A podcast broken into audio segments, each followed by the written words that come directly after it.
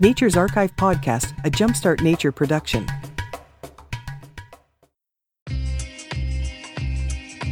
Hi, I'm Michael Hawk, and welcome to Nature's Archive Podcast, where I interview some of the most interesting and creative nature advocates and naturalists on the planet. If you have a fascination with nature and ecology, this podcast is for you. I create this podcast as a personal passion, and it's my desire to turn it into something even bigger. If you enjoy the show, please take a moment to subscribe, leave feedback on Apple Podcasts or your favorite podcast service, and share this episode with a friend. Thank you. Finally, a deep dive into the fungi kingdom. It took me 36 episodes, but we're finally here thanks to fungi expert Damon Tighe. Damon is a skilled naturalist, photographer, science communicator, biotech educator, and a prolific iNaturalist contributor. He has a biology and chemistry degree from St. Mary's College and has years of professional experience in genomics and DNA sequencing, including with the Human Genome Project at the National Labs Joint Genome Institute. Damon is also a core member of the California Center for Natural History. In today's episode, we attempt to cover the enormous topic of fungi. Damon describes the basics of fungi, what they are, and how they reproduce. Damon covers the three primary lifestyles that fungi take on saprophytic, which like to eat dead stuff, parasitic, which like to eat something else that's alive, and mycorrhizal, where they team up with something, often a plant, to get food. We spend time discussing fungi and mushrooms that one might encounter in the field or their own backyard, seasonality of their occurrence, how to read the landscape to find mushrooms, and how to identify them. Damon covers some common mushroom myths as well, and we also discuss whether it's okay to pick mushrooms for identification or general foraging purposes. Damon also tells us about some fascinating mushroom behaviors, such as how the chicken of the woods mushrooms tend to fruit in anticipation of rain, and the story of the notorious deathcap mushroom. We wrap up with a good discussion of the convergence of DNA sequencing technology and citizen science. DNA sequencing is now achievable in a home setting at a relatively inexpensive cost, and a community of citizen scientists are driving new discoveries through this technology. You can find Damon on Instagram and iNaturalist as Damon Tighe, spelled T I G H E, and I highly recommend that you follow both of those. And definitely be sure to check out the show notes Throughout the episode, Damon mentioned a bunch of different species, and I've included pictures of several. Damon also provided links to a bunch of videos and resources on fungal DNA barcoding. I've included all of those in the show notes as well. So without further delay, Damon Tighe. Damon, thank you for joining me today. Thanks for having me. I'm excited to be here. I've been following your work for quite a while on iNaturalist and Instagram, and I'm, I'm definitely excited to have you here. And you seem to have so many naturalist interests that you know, it, it, I can see for some people it might be difficult to pick a topic to focus with you on. But for today, I'm thinking fungi is going to be the topic of choice. Fungi is a great one. It's definitely the space I found myself in the most over the last couple years. Um, and it's mainly because it was something I really knew nothing about, I would say, up until about 10 years ago. And then kind of hit a tip of an iceberg and was just like, wow, there's so much to learn here. And I've just gone on and on and just like most fields, the deeper in you get, the more you realize you don't know. And sometimes that just keeps pulling you in deeper. And I'll tell you what, I'm at that point where I really know hardly anything about it. So hopefully you can start to put me on the right path today. I hope so. Before we jump into the main topic, I'd like to hear where did you grow up and how did you get interested in nature in the first place?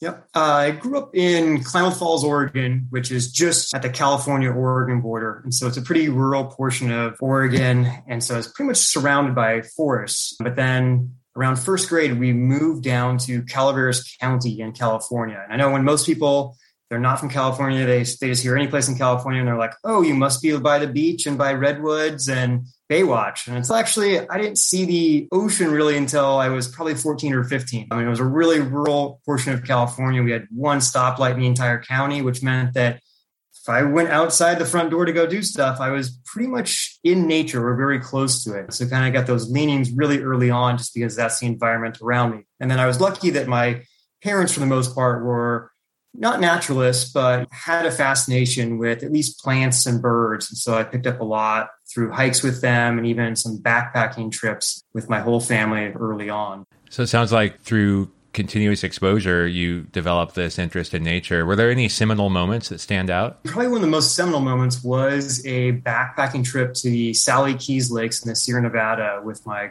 grandpa, my uncle, and my mom. And I think I was maybe in third grade or fourth grade, and it was horrible. I hated it, but it was seminal because I think most of the frustration was mainly due to family dynamics and not necessarily the setting. And so reflecting back, like those are some of the strongest memories I have of kind of the natural world to some degree, because I think there was just so much emotion built up in that. And then we have all these family stories of this short period of time, these three days in the mountains, because all we saw all these different things. There was a black bear that had tracked me for a while when I was up in front of my mom. She's like, I was hiking for a while and I found your footprints. She's like, okay. So he's up in front of me. And then she's like, about 10 feet later, I realized that were black bear tracks right over your footprints. And so we had a whole bunch of experiences like that over those three days. And so it's that, I don't know, it made nature feel more wild and more interesting to me through just like all of those kind of dynamics, the family dynamic and just what we saw out there. Yeah, that, that black bear story, that's, that's quite the story too. Yeah, and I had no clue it was behind me. I guess it wandered off after a while. My mom's at some point, like the track just veered out into the meadow and yours kept going. And she was just like, whew, big sigh of relief as a parent that kid's okay. Yeah, hopefully it was just the black bear deciding, ah, it's just a human. I don't really care too much about humans, so I'll go on yep. my day. Yeah. then proceeding from there, how about academic background? So, academic background, growing up in Calaveras County, there weren't a whole lot of opportunities as far as work goes. So, as high school, if you're looking around going, wow, what am I going to do here? There's working for a dying lumber industry, working at a cement factory, working at the hospital, or basically working in education. And so those are the options. And out of all those, medicine seems the most interesting. So I'll kind of, because I already have an interest in sciences, and this is like applied science. So I started going that direction academically but then through internships and things like that, I realized I didn't like clinical settings. And so I started looking around for well, what other things could I be doing with applied sciences. And I ended up in biological research, but mainly on cell and molecular side of stuff. So I ended up going college, more or less graduating with a degree focused in molecular biology, and then ended up in a career in DNA sequencing within the national labs and then I've moved on to some biotech stuff. But on the side, always keeping alive all these naturalist interests. Hopefully, we'll have plenty of time to get into this topic, but you've been able to converge those areas of interest, it seems, with your knowledge in, in genetics and then your naturalist interests. Yeah, yeah, and those were two things I've been I would have never guessed 20 years ago would have ever converged. But we're definitely at a time where these two disciplines are really paralleling each other and working back and forth very quickly right now, which is fantastic. Exactly. So we'll work our way to that topic throughout the course of the conversation. Let's jump in then to to fungi. So how is it then that you got interested in fungi? So I got interested in fungi partly due to a really long backpacking trip. So I did the John Muir Trail the summer after I graduated college. And then prior to that, the longest backpacking trip I'd ever done, I think, was three days.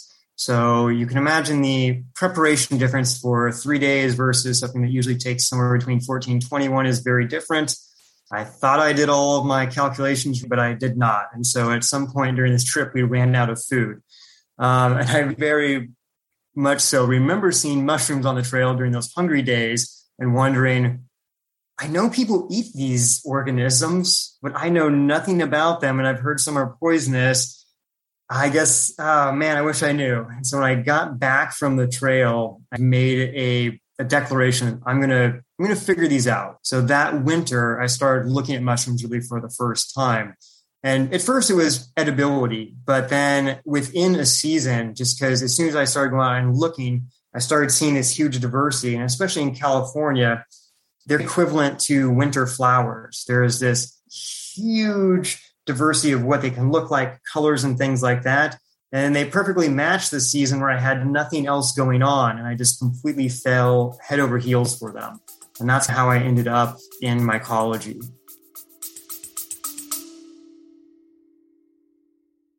Hey, nature enthusiast. Do you want to be part of something bigger?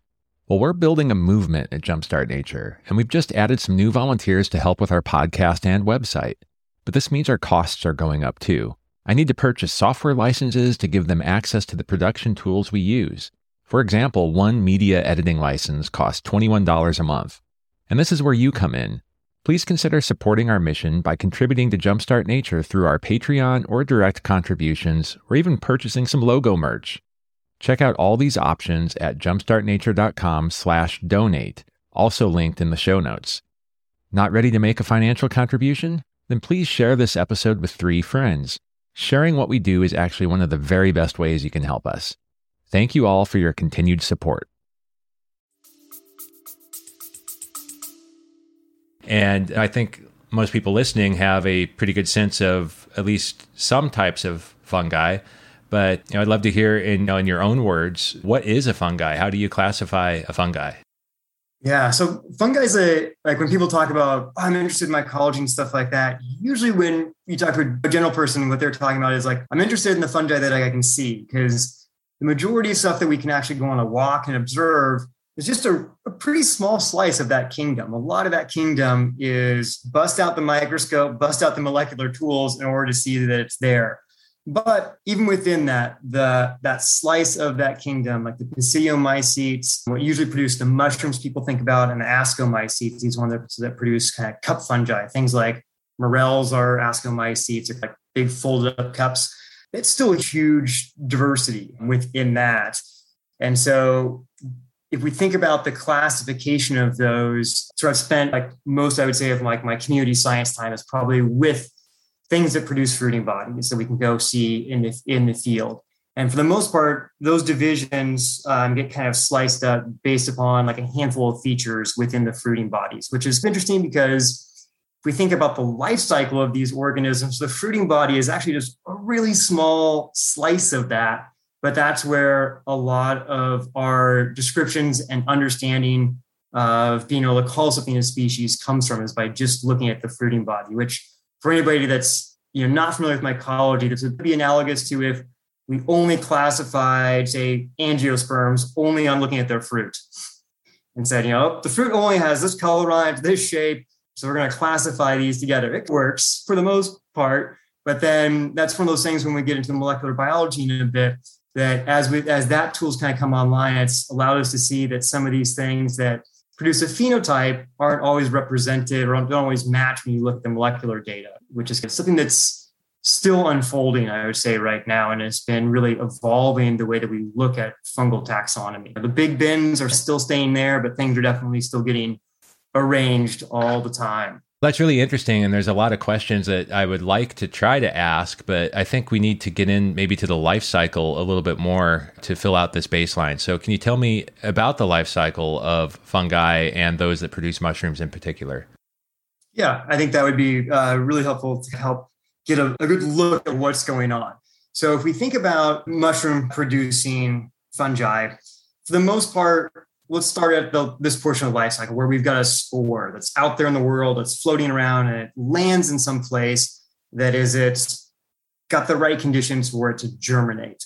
And so a spore, for the most part, has one copy of the genome. At this point, it'll germinate and it will start to more or less grow out small strands. You have cells attaching to cells into these threads that are working their way through a substrate. Now, that single spore is producing what we call hyphae at this point. This hyphae can find other hyphae, so other spores that have germinated, have sprouted, have started growing out. And when these find each other, they can more or less fuse, and this will produce what we call mycelium. And mycelium is really what most of the mushroom producing fungi spend probably most of their life cycle in. And this mycelium is growing through substrates, it's expanding the organism greatly. And then at a certain time, due to different factors, it will decide that it is time to produce a fruiting body, i.e., the mushroom, in order to basically go through fungal sex more or less and produce more spores to then get itself out there. And this can happen for a number of reasons. It can be due to the substrate being completely run through. It can be seasonal effects like moisture and temperature and things like that. But the cells that are being interwoven up into the fruiting body, for the most part, you still don't have joining of those two different individuals until you get to the basidia cells. And so we're looking at like a gilled mushroom, this would be happening in the gills. And so in there, you actually have the transfer of genetic material and then the formation of the spores off of that cell body. And then once again, you're now down to one copy of the genome in each of those spores, and they go out into the world. And those spores can go out into the world in a whole host of different ways. So fungi have figured out many different ways to use vectors to move their spores around. That's everything from mammals to insects to wind a whole host of things. But we can get into some of those a little bit later, I think. What does it take for a spore to germinate? It really depends upon the species, but in general, so if I'm looking at like in California where I live, a lot of times it's the right moisture and the right signals that it's got the substrate it likes around it. So for some fungi, it might be, hey, I've landed on a piece of already decaying oak and this is my preferred habitat and it's moist out, okay, I'm going to germinate and start growing into this substrate. And for other ones, it might be that they pass through a digestive system first and got chemically processed, end up in a pile of poop someplace, and then get moisture on top of it and go, ah, now I'm where I want to be. Now I'll start growing. So just how plants, right, have all of these different factors that may be involved depending upon their little ecological niche fungi are very similar as far as their spores go. Yeah, that's interesting. It is very similar. There are obviously certain plant seeds that have to be they have to go through a digestive system in order for them to germinate. So it, it's interesting to hear it's similar for for fungi spores. And you, you talked about this process where the spore germinates and it starts to send out little strands that eventually fuse. And I admit you lost me a little bit with that. Is that with another spore who also germinated? And is that necessary to then form the fruiting body, or can a singular spore grow and do it on its own? So, for most mushrooms, they're going to have to find another hyphae that germinated from a different spore in order to be able to produce a fruiting body because you're going to need two different individuals, basically two different genomes there, in order to ultimately go through fungal sex and produce another set of spores. But this gets really complicated with some fungi because they have to find specific mating partners. And so some fungi can just be more or less, you can think about it as plus and minus or male, female, if you want to drive it that way. And they like find that opposite one and go, okay, I can mate with you. But it's not always clear cut like that. Like one fungus, Schizophyllum commune, the split gill fungus, we think has somewhere on the order of 22,000 mating types.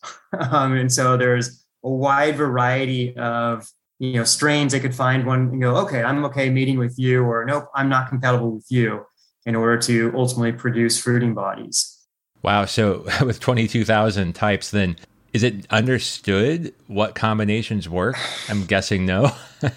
Not fully. There's definitely people working on it. It's really head scratching. And I think it also makes it really complicated, especially when you talk about species concepts sometimes, because you have so many mating types at what level of genetic diversity, say within the genome, is this just a different strain, a different mating type, or a different species? And this is one of those fungi that when you look at like species biogeography maps of it, it's basically everywhere in the world and is that because we don't know how to delineate or we don't have a good species concept for it? Or is it just that dispersed? It's hard to say. Yeah, there's so much to learn. And you're right. The, the species concept is flawed anyway, in a way. Like, mm-hmm. uh, but we have to have it because otherwise, how do we have a common language to talk about these things? It, yeah, it's a useful binning process for now until somebody comes up with something better, but it's going to be a while before we get to something better, I think. So you alluded to some of the factors that might lead to seasonality, like the right moisture, the right temperature, things like that. Can you talk a little bit more about seasonality of fungi and how it varies by species? Let me do this. Let me do a wide view, like a global view, and then I'm going to go right into my neighborhood, more or less like Oakland, and we'll talk about specific species to delineate how some of these have very different kind of seasonality effects. So I am personally always jealous when I talk to people on the East Coast of the United States or people in Japan, Korea, because the height of their mushroom season is their summers. And that's because things aren't freezing. They've got plenty of rain, plenty of moisture. And the reason I'm mainly jealous is because they have really long days, where out on the West Coast of North America, peak kind of fruiting season for fungi is usually our winters. And it corresponds with our shortest days. So if you're out there trying to have a really long walk and see a whole bunch of stuff, you're usually going to find yourself in the dark by the end of the walk. And so fungi are usually fungi fruiting, sorry, is usually correlating where you have the highest moisture for an area and also not freezing temperatures. So those are two big generalities. So if I look closer though, where I'm at in Oakland, California, individual species will more or less decide to fruit anywhere before when we get our first rain all the way out to months after we get our normal kind of last rains. So the classic one in the San Francisco Bay Area that shows up before the rainy season is commonly called the chicken of the woods mushroom, Laetiporus, and we have two of them in California, Gilbertsonii, which only likes hardwoods, and then Laetiporus conifericola, which only likes conifers. So they look really similar. So it's actually nice that they seem to have this very specific desire for different hosts. So it makes it easy for us in the field to delineate them. But they show up all the time, almost on a regular schedule, about a month before we could ever expect rain, which is mind blowing because this is a mushroom that is usually breaking down a dead tree stump. Sometimes you'll find them on trees that are on their way out but usually you'll find them on stumps. And the reason I think this is really interesting is because I could see a mushroom picking up signals from a plant that they're working with in a mycorrhizal kind of symbiotic relationship and going, oh, light's changing. I'm at this season. I think I'll fruit. But these chicken of the woods mushrooms are somehow getting these signals not through a host plant, but through other factors in the environment and going, oh, I'm in this season now. I'm out of the hot summer and transitioning towards fall, I'm going to go ahead and start fruiting now. And if you look even in Australia, Australia has some chicken in the woods as well.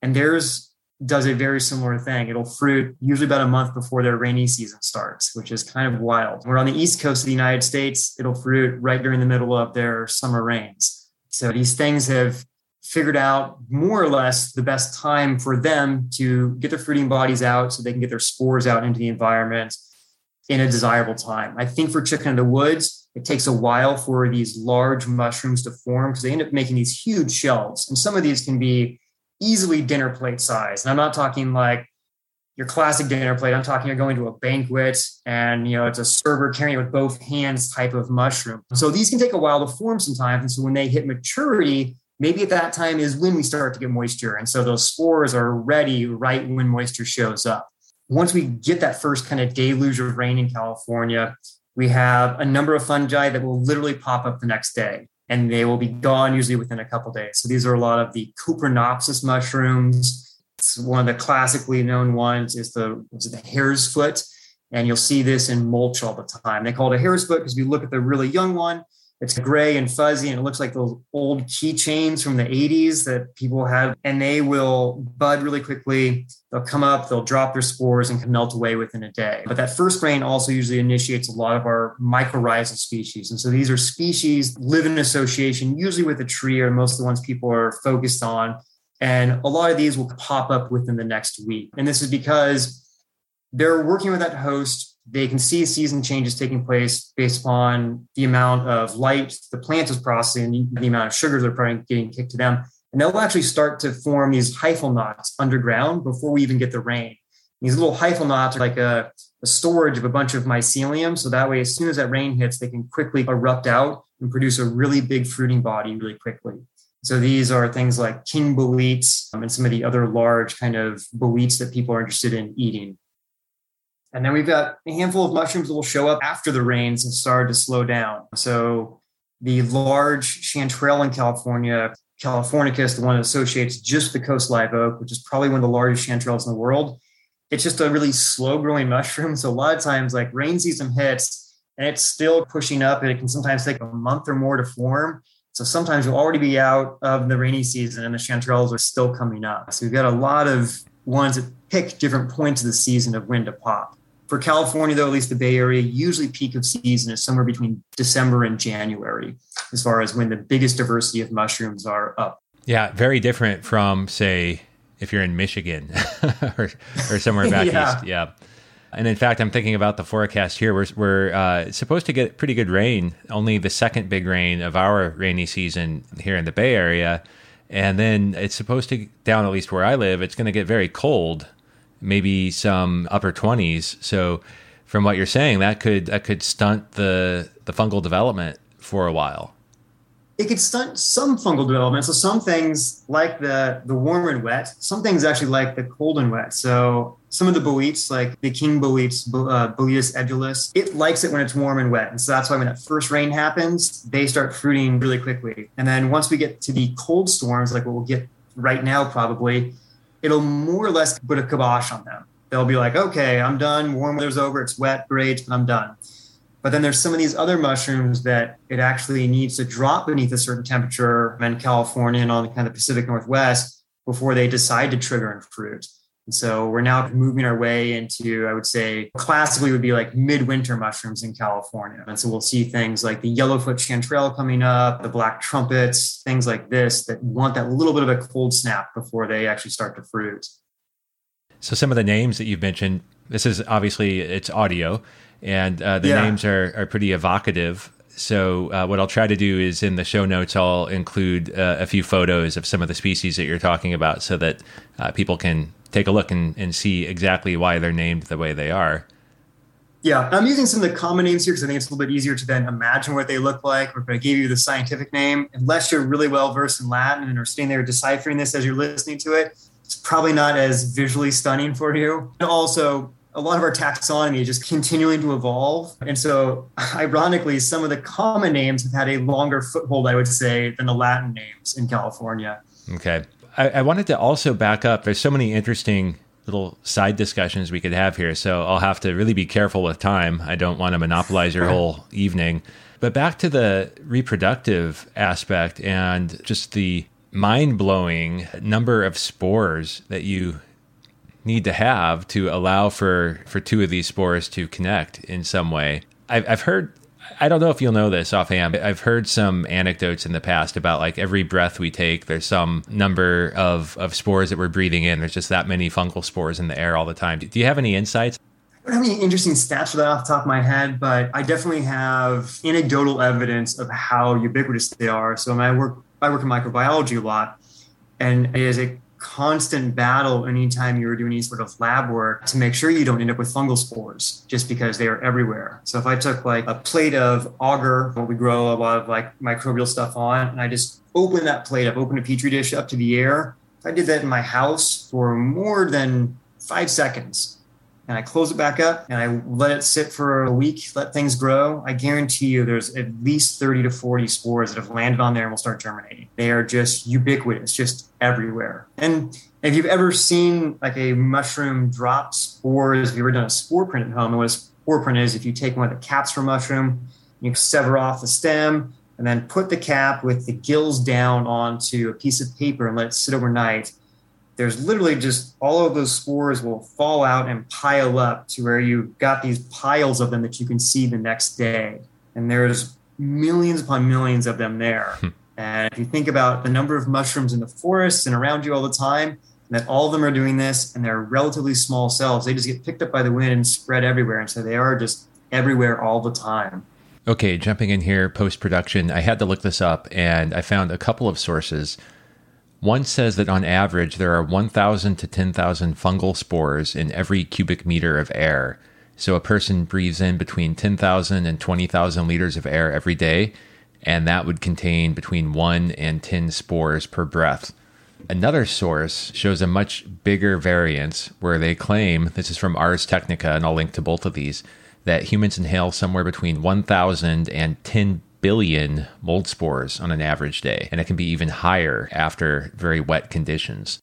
So then that allows them to find their very specialized habitats that they require. I guess they don't all require very specialized habitats, but some do. So why don't we talk about that a little bit? Are there I assume there are obligate relationships that certain fungi have. You talked a little bit about the chicken of the woods that are conifer specific. So is there a way to wrap our heads around those sorts of relationships that that fungi have? Yeah. So I usually like to think about fungi as kind of their trophic sources or their lifestyle choices as far as how do I get food from the from the environment. And I usually break them down into three majors. There's those that are saprophytic that are mainly eating dead stuff. And these are the ones that like, you know, if you went through regular biology courses, primarily the ones that we you know, were talked about when we talked about kingdom fungi.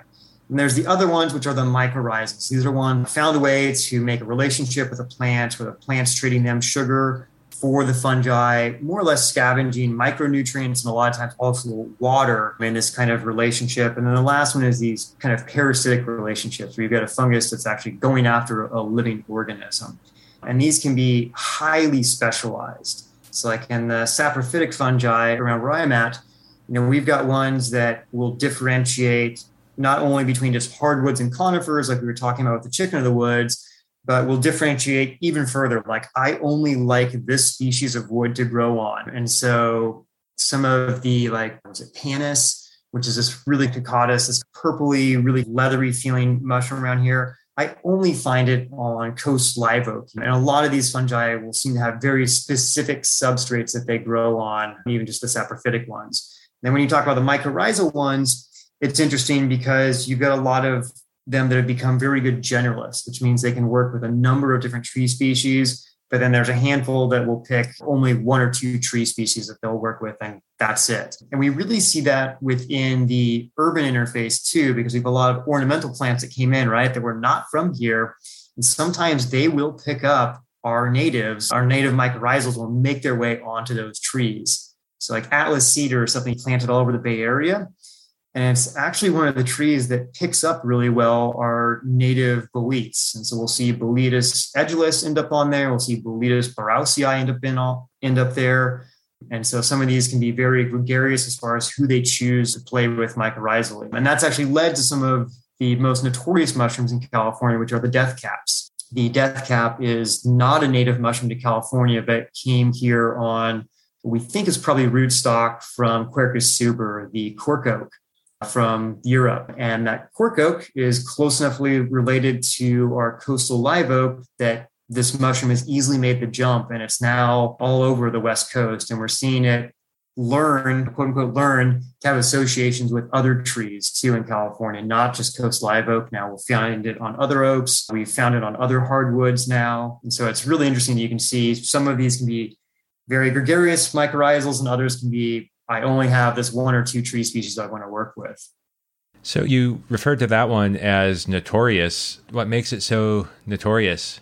The notorious thing about Amanita phalloides is if you ever hear about mushroom poisoning in California, it's predominantly the one that is causing these poisonings. And that's mainly because it's a really large, good looking mushroom, and people will harvest it thinking that it's something edible.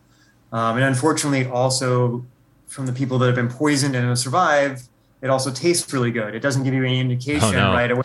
It's something you don't want to be eating. And it unfortunately has a very slow onset as far as the pathology of it goes. And so it has a compound, alpha amanita toxin, that stops RNA polymerase 2 from working. And from a biology point of view, you're basically, you've got DNA, it goes to RNA, and then goes to your proteins, and the proteins are going to make up your cells and everything that's functioning. What this toxin does is it shuts down the ability to take that DNA information and translate it into RNA. So all of a sudden, all of your cells that have this toxin can more or less no longer make proteins. And so everything just starts shutting down. And you really don't start seeing symptoms usually until about six to 24 hours after, which then it's hard to say purge a person's stomach of them and so this is why it's it's a really kind of deadly mushroom in that regard. Hmm. But at the same time, toxins are a great source for us to learn about biology. So a lot of these toxins that we find in Amanita phalloides are actually ones that are exploited for us to actually figure out how cell biology works. So alpha amanita toxin has really allowed us to figure out how RNA polymerase 2 works uh, they have a whole nother class of toxins in this mushroom, known as phallotoxins, that stop your cells from being able to divide, which has allowed us to study those mechanisms. And so I know when people hear toxins, they're like, oh, horrible. And it's like, true, but from a research point of view, a lot of times toxins are some of the best things because it allows us to stop a system so that we can figure out how mechanistically it's working. Top of my mind, I, I just did a BioBlitz yesterday and had a couple of fungal observations out in the field. A couple of them may be examples of parasitic relationships. So one, I there was a disc gall on an oak leaf, and there was a fungus growing on it, and I, am just going to guess. First of all, is that of interest? Should I be reporting something like that in citizen science fields? But does that sound like uh, an example of a parasitic fungal relationship? It, it definitely could be. Um, there are a whole group of fungi that parasitize insects. Um, and so this may be one there. It's not one I am familiar with off the top of my head. And that's why I was like, whoa, what is that? If you would tag me on iNaturalist, I would love to take a look at it and see if anybody knows what it is. Because fungal parasitism happens in all different kind of portions of the kingdom of life. Fungi will go after fungi, fungi will go after insects, fungi will go after plants basically you give them a carbon source and some fungus is going to figure out how to exploit it. Ones that go after insects, people tend to be very interested in because they produce really interesting medicinal compounds to manipulate those hosts a lot of times in order to either gain access to them or sometimes even transform the host into a better vector for moving their spores around. So, one, for example, is I will butcher the Latin, so we're going to go with the common name, the fly death fungus, uh, which is one that I have a very intimate relationship with. I found one of these in Point Reyes a couple years ago, and I brought it back to my home to study and inadvertently spread it to all of the flies in my house.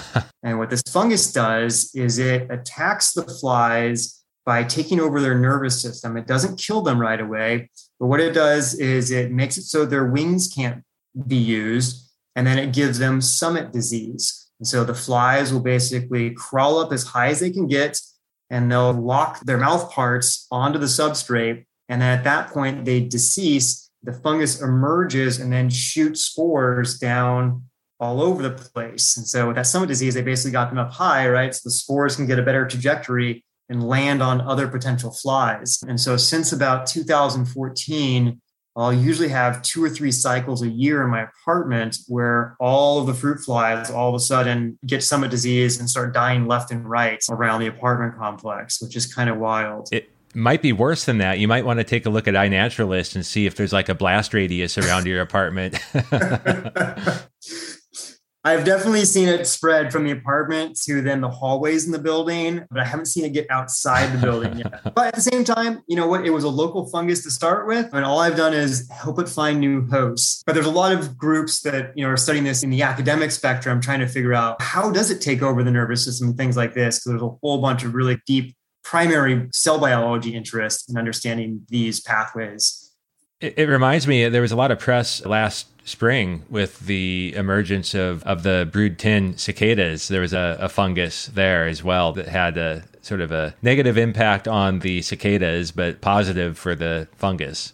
Yeah, and that was a fungus that was only described like a couple years ago, and actually a lot of people I would say that are very well known within the kind of community science project were really involved in getting some of the first samples together for the academic labs to study. And this is Massospora is the name of the genus for this fungus, and it I think they call it the salt pepper or salt shaker of death or something like that for uh, cicadas because it basically eats up the entire butt of the cicada and the cicadas flying around just dropping spores all over the place. And then it does this through using a lot of compounds that when you tell humans about it, they're like, whoa, why would you use that? It's it's some of the psychedelic components you find in magic mushrooms in there are in there and also something that's very similar to a methamphetamine is in there. Wow. And these are being used to manipulate the insect's nervous system. And this is, I think, what we're starting to see with fly death fungus and a lot of these other ones where you've got major behavior changes taking uh, place in these insects. Just wild.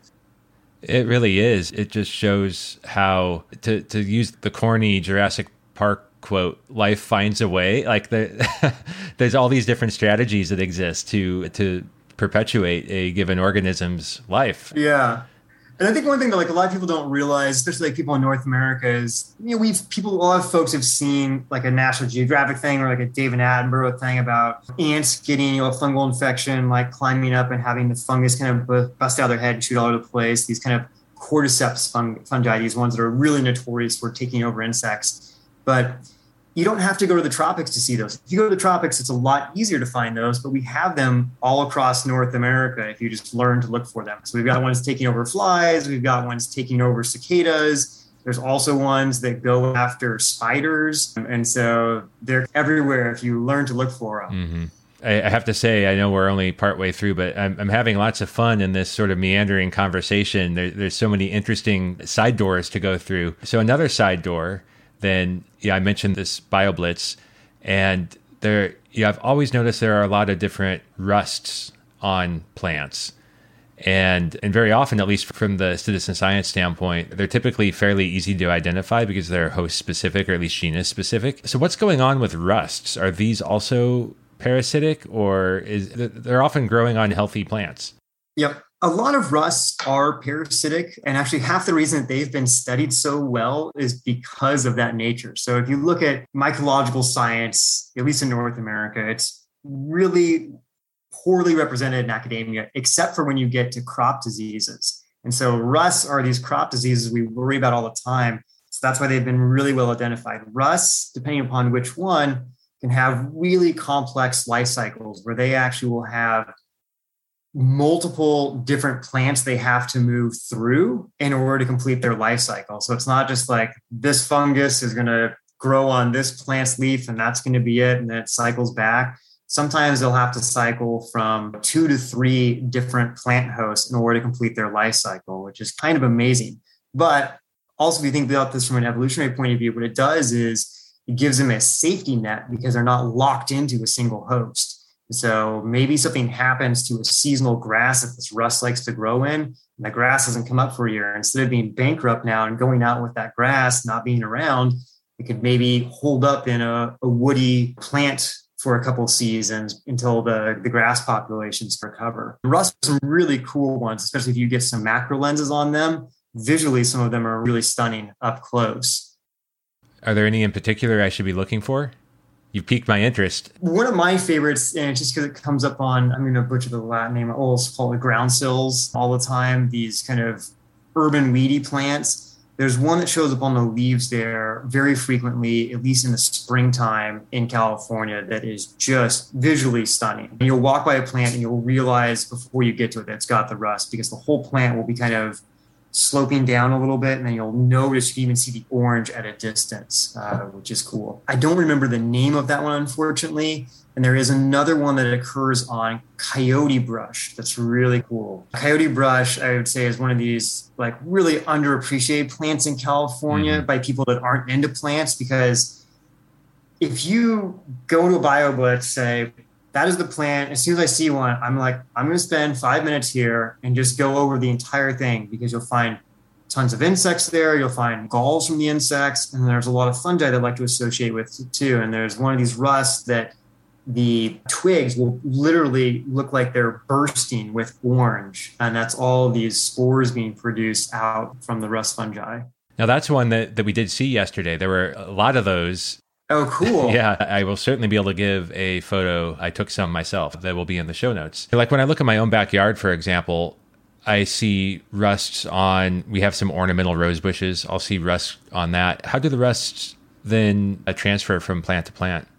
So it's it's interesting because like rust can get around in a lot of different ways. They actually have relatively large spores. If you put them in the microscope and look, like some of these are pretty big compared to some of the other fungi that are out there. If they're smaller, can get, can get blown around to the next place they need to go. But some will use vectors. Um, when I say vectors, a lot of times I'm talking about some sort of animal to get them from one place to another. Maybe there is a fly that's landing on the plant and getting the spores on them and then taking it off. In fact, there's one really incredible example that you can find in California that it's a rust that infects, I think it's a brassica, if I remember right.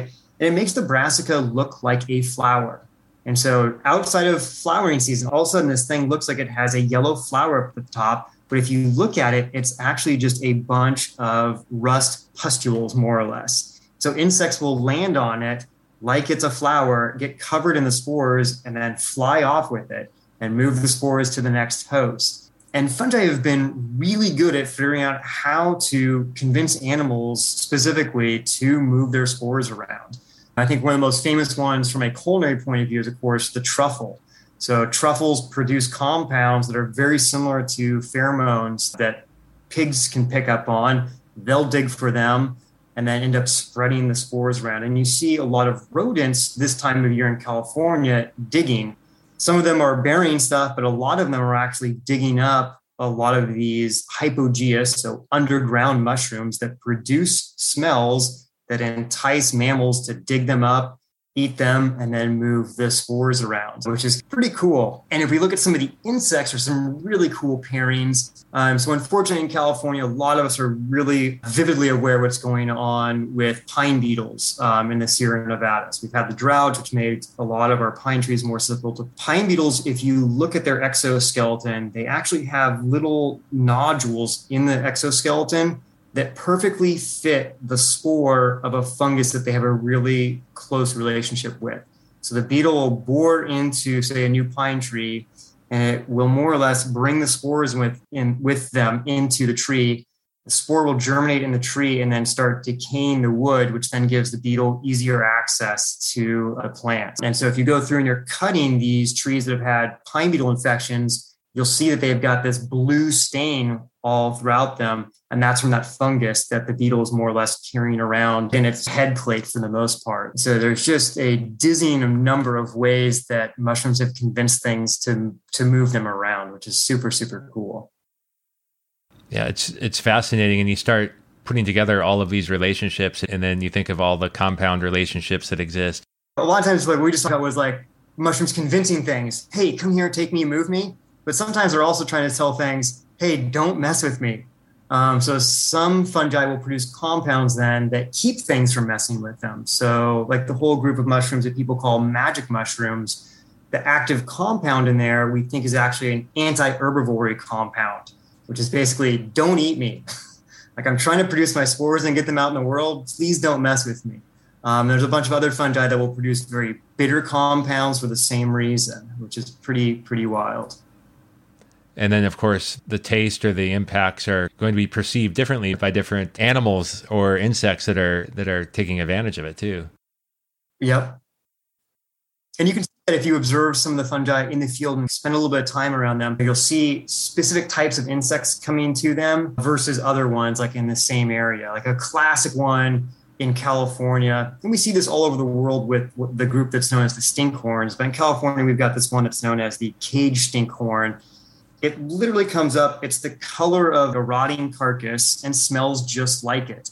And so it's convincing flies to come to it in order to spread the spores. And nothing else really seems to come to this. And so if you watch it, it's all these kind of carrion flies that will show up and nobody else. Uh, you don't see slugs really attacking these very frequently or anything else. And so they have all these mechanisms to select for that vector that they want and try and keep everybody else from taking them down. Yeah, I, I keep pausing here a little bit because it's there's so many fun ways we can continue to go. And I'm I'm already thinking that I'll have to if you would be willing maybe even have a part 2 at some point because I can already anticipate all of the questions and commentary I'm going to get like you know Mike you didn't ask this one question you should have asked this other question so yeah we could do a follow up at some time yeah. we are trying to cover like an entire you know kingdom which is there's a whole bunch of variation within them and there's also I mean just for anybody that's listening there is I would say one of the best books for mycology that I've read in years just came out within the past year, which is The Entangled Life by Sheldrake. I think his last name is Sheldrake. And it is just, it's phenomenal. It's a, it's the best, I would say, catch up on what's going on and all of these kind of leading edges of understanding the mycological universe. It's really well written, easy to digest as somebody that's in the field and even somebody that's just starting the road into mycology. That's great. Uh, I'll definitely look into that and link to it. And in fact, I know there's a big glaring hole that we have in our discussion about mycelium and soil health and the so-called wood wide web. I, I just don't think we're going to get into that today. That's fine. Yeah. There is another really fascinating thing that I know that there's an interest in my audience about, and that's lichen. Can you tell me a bit about how fungi relate to lichen? Yeah. So lichen is a really interesting, I guess, some people would say organism, but really there it's a community that we give the name like it's an organism. So traditionally we've always thought about lichens as being a, a, fungus and some sort of photosymbiont working together. And when I say photosymbiont, we're talking a cyanobacteria or an algal cell. But just within the last five years, that's been completely blown out of the water by this like 2016 paper where a group realized that in a lot of cases, it's not just two organisms that are there. There's oftentimes a third, a yeast that's there. And ever since 2016, as more and more people dig into this field, we're realizing that this thing that we call lichen is really a very dynamic community. It's not just two players. Sometimes it's not just three. Sometimes it's a whole bunch of them. And you can interchange some of the players and still have something that looks like the original lichen which is kind of wild. And just from a taxonomy point of view, usually most of the lichens that we see, like in North America, tend to be an ascomycete, so these cup fungi associating with a photosymbiont. But occasionally, when you get down to the tropics, you'll even find some of the basidiomycetes acting as the fungal kind of host that makes more or less the home to hold everybody else. And so they're definitely a field that we've got decades worth of work to do to really figure out what's going on there. And from a naming point of view, I think it's also one of these ones that you just like grin at because we apply these names to things, but they're really a community. And I think this is actually wonderful in that even when we look at other organisms, even like, say, ourselves, we're not just ourselves, right? If you remove the microflora from a human, the human is no longer there. And so it really gets you into this kind of thought process about what is a species what is a community? How do we go about naming these things that actually represent the thing itself and the thing within its community? And that's exactly where i was going to go. As humans how many millions of, of bacteria i don't know if it's millions but lots of bacteria lots of other organisms that that we depend on and they depend on us. And yeah we're a community and a species and I think most organisms, the more we dig into it, the more we see that. And I think the reason that's starting to take place is because we're we've just within the last half a century developed the tools where we can start seeing all of those organisms that comprise the communities. Maybe before we move on a little bit to the DNA sequencing and, and other DNA discoveries, which I know could be another hour if we wanted it to be, but we can at least hit some high points. What are some of the one or two of the biggest myths and unknowns that are top of your mind anyway with respect to fungi and mushrooms? I think one of the biggest ones, and this is just because for the most part, I've grown up in a culture that was predominantly mycophobic.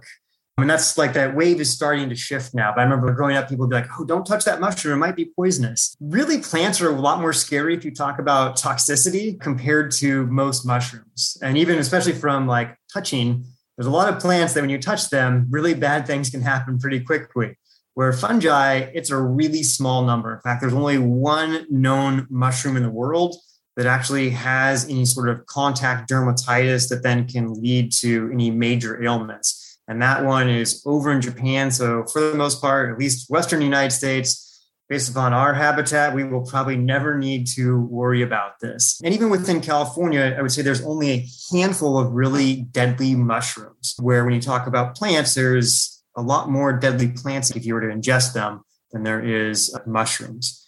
On the other side of this kind of coin, see the mycophobia that now is being washed over by this health and wellness craze around fungi, which has been hard for me as like a mycologist to deal with because people want to basically use mushrooms as a panacea topic. Like, oh, we need this mushroom will cure all of these things, where it's given them a lot of limelight, but at the same time, it's kind of mystified and downplayed actually some of the science of what's going on with these fungi in terms of useful compounds.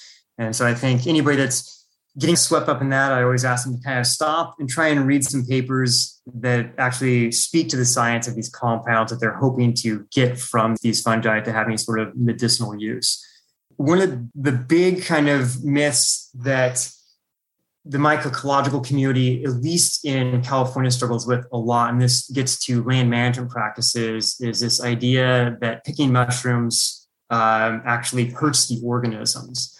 And so, if we get back to we think about the life cycle of fungi, right? The mushroom is just a really short portion of the life cycle. It's just the fruiting body. It's like the apple from an apple tree.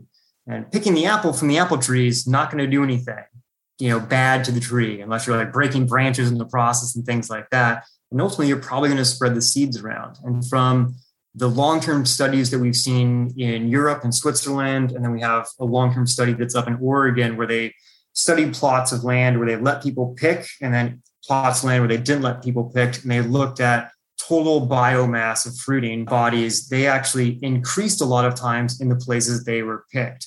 And then, as long as land management practices were in place to keep people from trampling spaces, it seems like you didn't see a major change in the habitat uh, when it came to picking fungi. And that's one of the ones that's like in California, it's really interesting. There's all this hot debate about, you know, where can people go pick if they're interested in mushrooms? Because unfortunately, not, or fortunately, unfortunately, a lot of people get into studying mushrooms because they want to eat them.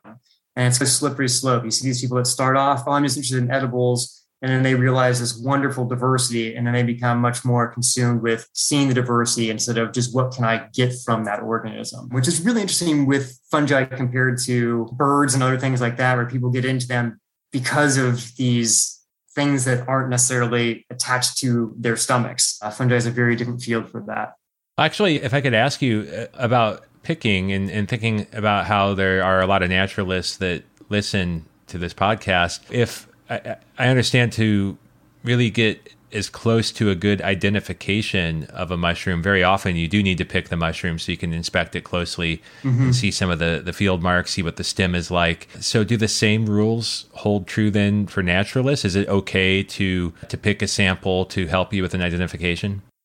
It, it, depends upon where you're at. I've definitely gotten myself in trouble accidentally picking up a mushroom and splicing it in half one place in order to look at attributes, I needed to identify the species. And a ranger came upon me and was like, "Oh, give me your driver's license. I need to write you up." And I was like, "What? I'm just trying to identify this." And it was like, "Oh no, that's against the rules here." And so it's it really varies from kind of land management in California there's only a handful of places that you can actually go and collect mushrooms like op- openly and legally. And so that's Salt Point, Point Reyes National Forest, and then the national forest systems all are like open for collection and things like that.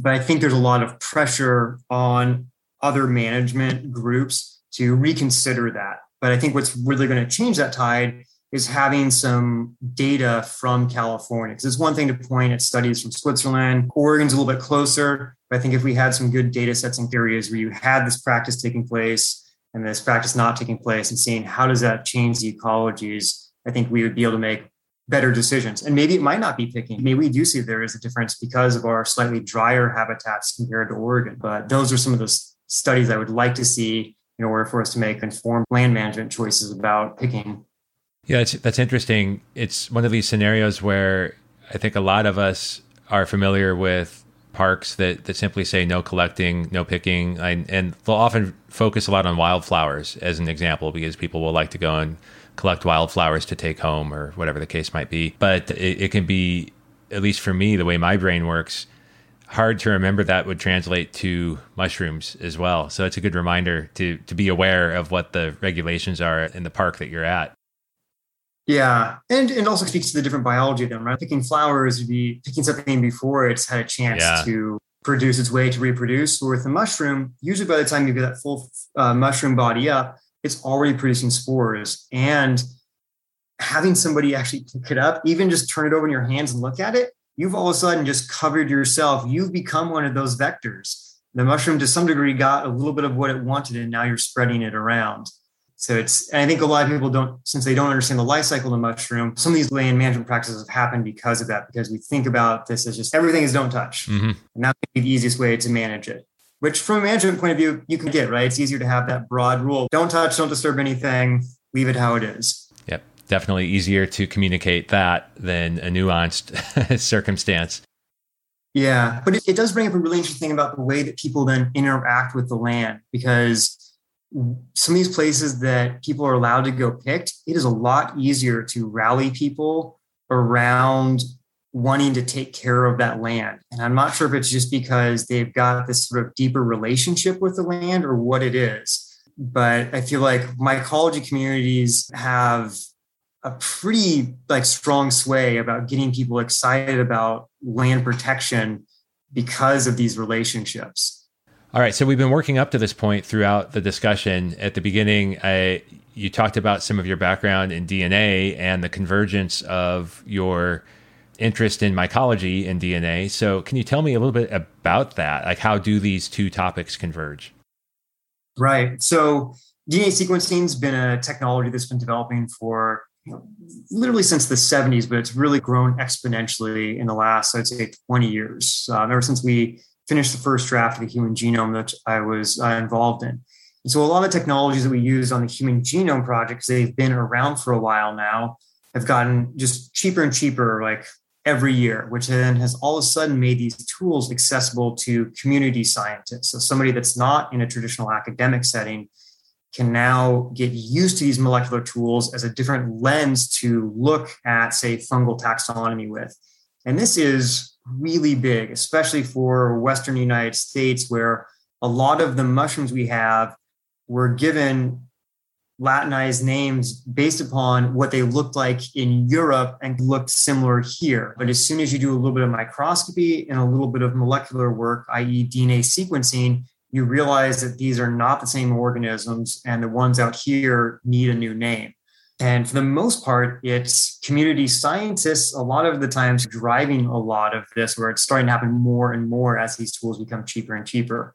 So the DNA sequencing that was used on the first draft of the human genome, which uh, was called Sanger sequencing, is something that, for the most part, people working now on sequencing more human genomes and stuff like that have left in the dust, which has been great because it's made it cheaper for the community scientists to access it. And when I say from a price point of view, accessible, we're talking to start a home lab in order to get into this, you're looking at somewhere between $800 and $1,500. Still a big price tag to get started for a lot of folks. But once you've got that, you're looking at somewhere between five to ten dollars to be able to generate DNA sequences of an organism that you're interested in. And so the cool thing is you could do this with mushrooms, but you could literally do this with any sort of organism that you're interested in. You could extract the DNA, amplify it using a technique known as the polymerase chain reaction or PCR. Be able to confirm that took place, you got the amplification that took place, and then send this out and then be able to get sequence back for it. And that all of a sudden allows you this different lens than just looking at the physiological structures of the thing and trying to determine what it is. Because now we can use statistics um, and compare this to other sequences to figure out kind of evolutionary relationships of these organisms to each other. And that's, you know, besides being able to say, hey, this is a new species, I would say that is the other really big benefit of this is it helps us draw these evolutionary lines between things which haven't always been clear. So one great example of this is the bolete family so boletes typically are these mushrooms that have these kind of like spore pad, spore pad bottoms on them. A famous one in that group is the porcini or Boletus edulis. But there are some boletes that don't have spore pads on the bottom. Philo, oh, I'm going to butcher the name of it, but there is the one that's called the gilled boletes that we can find um, in California, and it's got gills. But if you look at it from a molecular point of view, it's much close, more closely related to these things with the spore pad bottoms than it is with anything with a gill. And so these molecular lenses allow us to see these relationships in ways that we would have missed if we were just looking at just gross morphology, which is super, super cool. These technologies are maturing or changing really quickly. So Sanger sequencing is the technique that's been used for about two decades now but there's a lot of emerging technologies that I think will move their way into the community science space within the next five to 10 years. The one I'm most excited about are nanopore sequencers. So the Sanger sequencing relied upon some of the instruments that are like $300,000, $400,000. And that's why you're sending out your PCR reaction to finish getting the sequencing. Uh, these nanopore sequencers are not inexpensive yet. You're still looking at 500 to $1,000 per run, which is out of my price range and out of most community science ranges at this point. But the exciting thing is some of these are the size of a USB drive. So you could literally be doing this in the middle of the Amazon, things like that. And people are starting to do this in academia. And this will slowly make its way, I think, into community science over the next five to 10 years as the prices start to fall. And that's going to do two major things. A, we'll get many more people looking through the molecular lens at how these fungal relationships are existing. And we'll be able to sequence larger portions of these organisms. Because right now, for the most part, when people do sequencing, they're looking at really small fraction of these genomes in order to do the comparisons. And so just kind of put some numbers on it.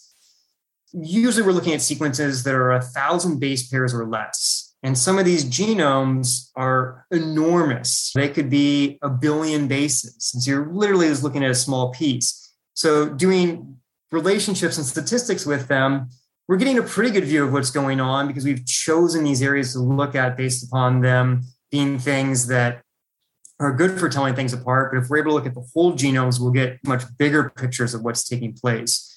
Um, and so I'm really excited to see that change probably in the next five to 10 years. So, for anyone who's interested in digging into this, if they do have the budget to look into some of the more expensive technologies or even some of the I guess they're they're they're all a little bit pricey, but some of the less expensive ones. Where where would you point people at? If you're doing this for fungi, there's actually quite a few folks now that have really good talks online about how to do this. Um, and so if you type in citizen science, usually fungal sequencing into YouTube, you'll find talks by Alan Rockefeller, Sigrid back east. I think I've done a couple for a couple of mycological societies too that walk you through all the different kind of variations of how you might go about doing this. And so there's a really robust community developing online around all of these tools, which is fantastic.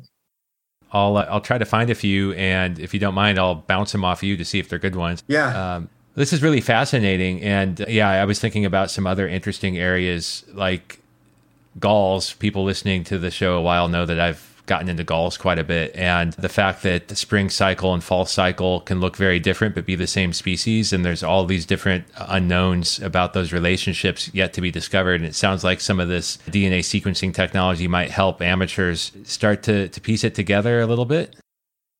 It, it definitely would. And the beauty about galls is a lot of the starting information we would need in order for a community scientists to really run with this are already there. Like we know how what primers are needed to set up PCR reactions and things like that. And that's the cool thing about sequencing is it gets you out of having to worry about what does this thing look like. Um, and you can look at the organism at different points in its life and still realize it's the same thing, which is super, super cool. Mm-hmm. And especially for like organisms that maybe you don't see them get big ever so a lot of like fungi, what's going on in academia right now, there's people digging into soils and then just doing sequencing, and asking what's here. And we're seeing all these things that we couldn't see because they don't make fruiting bodies, or maybe they only make fruiting bodies once every 10 years with really special conditions. And all of a sudden we're able to see them because of this tool set. In the category of citizen science and the amateur community, what other, you know, what are some of the other big opportunities that citizen scientists have to contribute to mycology? I think one of the biggest places is one of the places everybody starts with a lot of organisms is just observing them, but then taking it one step further and observing and then documenting them into places where people can figure out when and where these things are fruiting. So the use of iNaturalist or Mushroom Observer to document these organisms where you saw it, when you saw it, so that other people can mine this information. And the reason that's really helpful is that, especially with fungi, you're getting one chance during an entire season to even realize that this organism is there. And so, if we were relying upon graduate students to find this, it's a really low number of people to see these things. But if you have a lot of people that are interested in these organisms going out and documenting them with their cell phones and putting them on these community science project platforms, they all of a sudden are generating these you know species biogeography maps that we wouldn't have got any other way. And it's been really interesting the last couple of years. There's been a couple focused efforts to go after what we thought were rare species by getting funneling people towards iNaturalist and saying please try to observe this. And what we've realized is that with some of these things they might not actually be rare. You know just because they weren't well documented but you get enough people jazzed about going out trying to find them and damn all of a sudden there it is. And then that's usually where people say cut their teeth in mycology. You get used to finding mushrooms, which is a whole thing into itself, learning to read a landscape of where a mushroom might be and then be able to actually discover it there fruiting documenting it. So learning what attributes you need to photograph in order for somebody to be able to maybe give this a species name.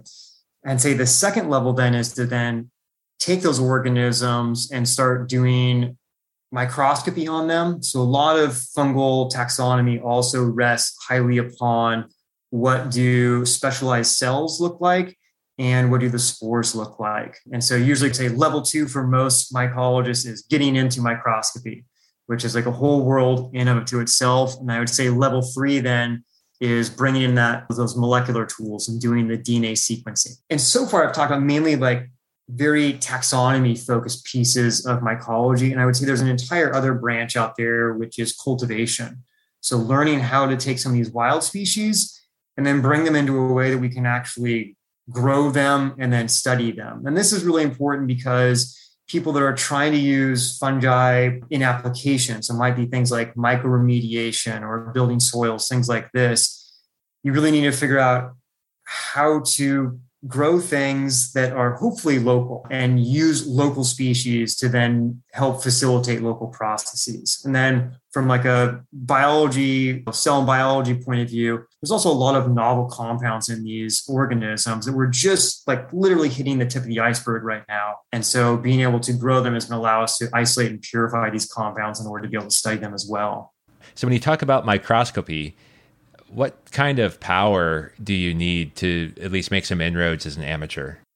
Usually, you're going to need somewhere between 400 and 1000x magnification for the microscopy that you're doing to really make inroads, because that's going to allow you to measure the size of the cells that are used for figuring out taxonomy, which means that if you're doing that 1000x, you're going to have to get a little bit of skill under your belt. If you're going to have to use what we call immersion oil, in order to get that magnification. And so a little bit of training is usually needed. It's not just like, oh, I bought a microscope and I'm going to just do this today. It's, it's going to be an investment of a couple of days of playing around and figuring out how to use it. The beauty is down now that there's a lot of YouTubes around just doing fungal microscopy out there online. So I know Alan Rockefeller has a couple good ones out there, and there's a couple of like step throughs online by MykoWeb and things like that.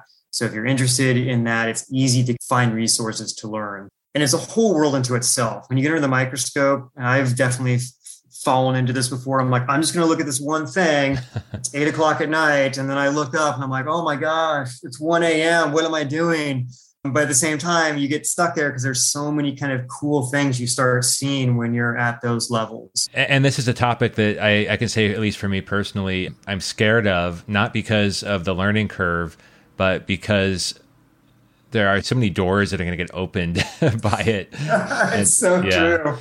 So, any other suggestions for naturalists looking to make their first steps into this world? I mean, I think learning to read the landscape is the thing I've learned most about getting into mushrooms, the thing I've appreciated most, and is also, I would say, one of the first places I, if I was beginning this all over again, I would want to start. And a big portion of this comes down to just a handful of factors, especially in California. It's a little unique because we have a kind of a slightly dry habitat. So learning to read where underground water might be is really helpful for finding a lot of fungi. Going into ravines and being able to read, okay, the water's probably coming down this side. So that's where I'm going to spend my time looking for fruiting bodies and things like that. And then the other portion of it is just the seasonality that we talked about before. And that's one of those things that takes a little bit longer to develop because it means you've got to put a couple, sometimes years under your belt, hiking trails, and then just getting a feel for the seasonality of things where you live.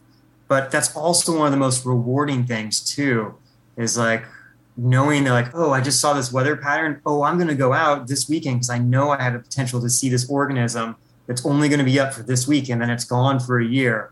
It really gives you a whole different appreciation of the ecology around you when you realize that some things are just so ephemeral. It's like wildflowers can be like that. Some wildflowers are just up for a little bit of time. You're like, oh, I missed it. Oh no, I gotta wait till next mm-hmm. year. And you get that same sort of feel with mushrooms too. Then there's also the really positive feedback where you make that connection. Now is the time to go find it or at least you have an inkling that now's the time to go find it, and then you actually do, and it's wow, like that sort of puts it all together. Like I, I'm starting to learn some things here. Yeah, yeah. And then it's kind of with with some of them too, because some of the mycorrhizal fungi, it's not only, oh, I know this is the right time, but like I know I can go to this specific tree and I can probably expect to see that mushroom come up again, which has like a whole nother feel to it too, because you're not just seeing that organism, you're seeing this kind of whole ecological landscape working together to allow certain organisms to get to their reproductive cycles, which is super cool. Mm-hmm. So, Damon, this has been a really fascinating discussion, uh, a tip of the iceberg or fruiting body of the mushroom, or I don't know what the right pun would be. But yeah, there's a few questions I like to ask my guests to wrap things up because I find that people like yourself have a really interesting perspective of the world. And in, in particular, I am interested in what your interest in nature has taught you about living life. I mean, I think the biggest thing, and it just expands every year, is kind of humility and wonder. Because the more I go out there and I try to, the more I'm aware of the things I could see, the more I become aware of how much I don't know. And that it's funny because at, at one point you're like, oh my God, I'll never know it all. But at the same time, it just expands that desire to go out and see stuff. And so it's this kind of just this wonderful feeling of there's so much out there I could learn. And I don't have to go far. I don't have to go to the tropics or someplace magical. I can literally go to my backyard and see it change if I just learn to look. And I think that's what nature has taught me the most is to take time to observe little tiny changes. And that could be tiny changes in the natural world around me. And it could also be even changes within myself and to recognize that those are there. And that's not always easy to do, especially with the world that we live in, where everything's very fast paced, everything's asking for your time. To carve out that time to go look and think about what's going on really enlightens at least my life. Yeah, absolutely. I, and I, I was having flashbacks as you were talking about that to the early days of the pandemic and how so many people for perhaps the first time in in years or the first time in their lives started to make that connection developing a practice of walking or hiking or checking their backyard on a daily basis and starting to see those things. So i hope we can all retain that as uh, as hopefully the world goes back to normal. Hopefully that's one part that doesn't go back to normal that people can retain that connection that that started to grow I, I hope so because I, I think I was already a student of that prior to the pandemic, but I felt that take off so much more during the pandemic just because it was easier for me to carve out time to do mm-hmm. that. And I started to see deeper and deeper into those cycles right around me because we could carve out the time to do it. And if you could magically impart one ecological concept to help the public see the world like you see it, what would that be? I mean, it's going to sound super corny, right? But to get people to understand how interconnected all things are, biological and abiotic things. And it's one of those things because I think a lot of people just don't realize how their actions affect everything around them. And especially when it just comes to local ecology, choices we make every day are having impacts locally and globally on organisms. And ultimately, it comes back and affects us. We're not outside of these systems but I think that's a it's a hard thing for a lot of people to recognize. But I think some of these practices we just talked about that people started developing during the pandemic, those are the tip of the iceberg for people realizing that because as they see those cycles change, they can see how this interaction here changed the way that something else over here took place, and they start to see that interconnectedness. So I hope these are things that continue to grow within people that have taken this time. Yeah, and it sounds like maybe you started to answer uh, what my next question is, is going to ask, and that's what have you found really to be most effective in helping people move up a rung in their environmental awareness? I think the biggest one is getting people out into their local habitats, right? And introducing them to the organisms around them and helping them see those relationships between the organisms and then ultimately themselves. And to some degree, this sounds like the corny thing that everybody's going to tell you and people envision, oh, you're going out and like, you know, showing them a bird and people are having this, oh, I, I like, I, I have some major connection to, to visually seeing this thing. But ironically, maybe this is because I've worked in with mycology a lot, is I find that going out and seeing is great, but technology has taken over so much of our seeing and hearing that really when I take people out, I find what really helps them get a connection is using those other senses. And so if I can get somebody to smell something, I can get somebody to taste something, it has this longer impact emotionally with them. And if I talk to them again, like that's usually what they'll reference. And so when I go out, I'm trying to introduce them to an organism and then get that to stick in their long term memory. So, smell and taste is great for doing this. But then the long term hope is that they then, because they care about and understand the organisms around them, they start wondering about how their actions actually impact those things around them. So I haven't had a guest say that yet. That's really fascinating to me because there's so much research about how long-term memories are formed, tying into a multi-sensory sort of input.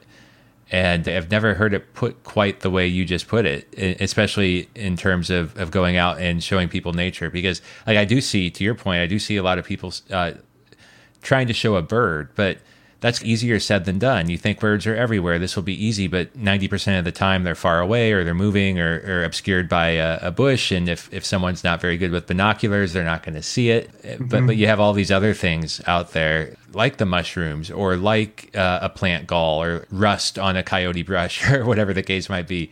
Not that you want to taste those necessarily, but yeah, you could. They're bitter. I'm just going to put it out there. But it's, I know it's, it's interesting because as humans, like half of our brain capacity is for processing visual information, right? But that's also why a lot of the tech we work with, it's very visual and audio, right? It's going after that chunk that we already use a lot of. But all of that gets highly processed in the brain. It goes through the thalamus. Where things like scent, it gets to jump past it. It doesn't go through that filter. And so we know that from a neurology point of view for humans, scent is a thing that really is tied well to long-term memory. And that's why especially like this time of year, right? Christmas time, people go places, they smell things. Oh, that reminds me of my family getting together. And that's why I like to lean upon those other senses when I take people out, because I think it, it rounds out that whole emotion that then ultimately leads into like long term memory and hopefully into caring, right? About that space, about those organisms. And not to springboard too much off of what you said, but literally last week I was at a conference and there was a presentation about how to integrate senses into video presentations for this very same reason.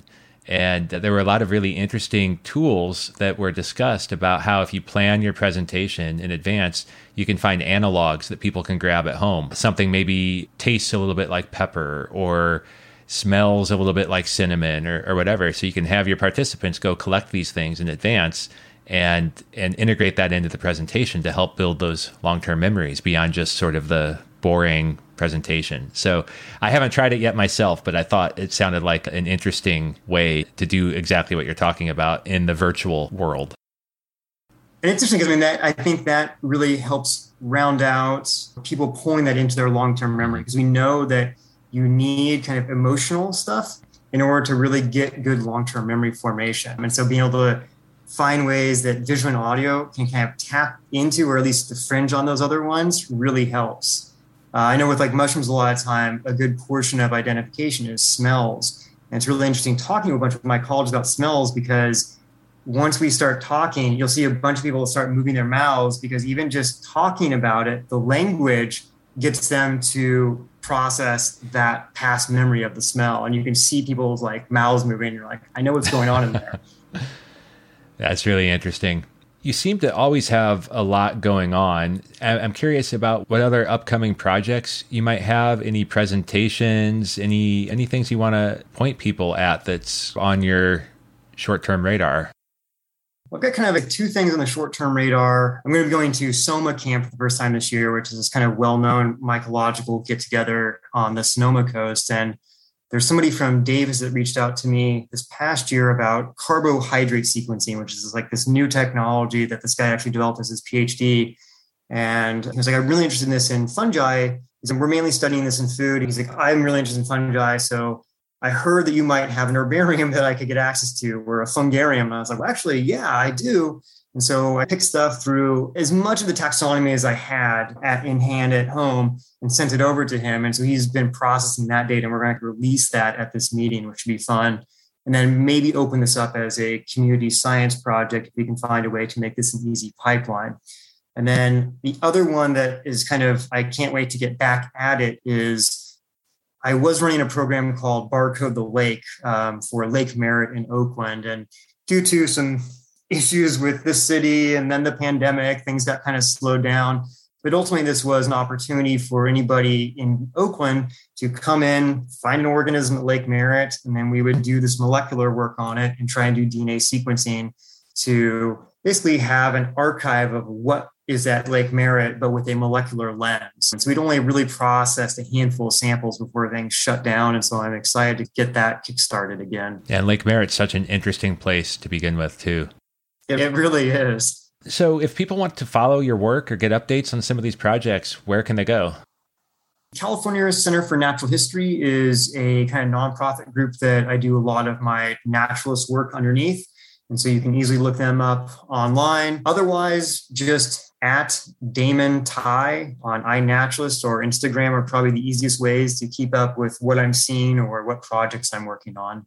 And Tighe is spelled T I G H E. So yeah, and I, I do definitely recommend if if you're a naturalist to follow both of those because you're a great photographer among other things, and then the things that you find and your experience really shine through in both of those platforms. All right, so this really has been my my head is spinning a bit from all the things that we touched on. but it was a ton of fun and I thank you for spending the extra time to cover everything today. Yeah, you got it. Thanks for sticking through the entire episode. If you made it this far, I hope that it means that you enjoyed it. If so, please spread the word and share this episode with three friends or groups that you think would enjoy it too. As for today's episode, let me know. Did I miss anything? Was there a topic I should have covered? Let me know at podcast at jumpstartnature.com or DM me on any of my social accounts. I'll do my best to answer your questions. You can find me at Nature's Archive, one word, on Instagram, Facebook, and Twitter. I also share photography, nature stories, and much more on those accounts, so you can follow just to stay in touch, too. And despite being called crazy by numerous friends and colleagues, last year I left my tech career behind to start Jumpstart Nature, which Nature's Archive is now part of. For the sake of myself, my family, and the planet, I need to make this work. So please also consider becoming a patron at patreon.com slash jumpstartnature. I offer some exclusive content and perks, and you can start donations as low as $4 a month. Lastly, please also check out our latest creation. It's the Jumpstart Nature podcast.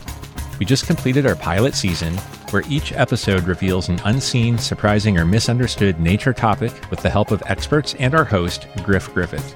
It's entertaining and inspiring, and even reached number three on the Apple Nature podcast charts. There's much more on our roadmap, but we need your support, so check out jumpstartnature.com for more details. Thank you.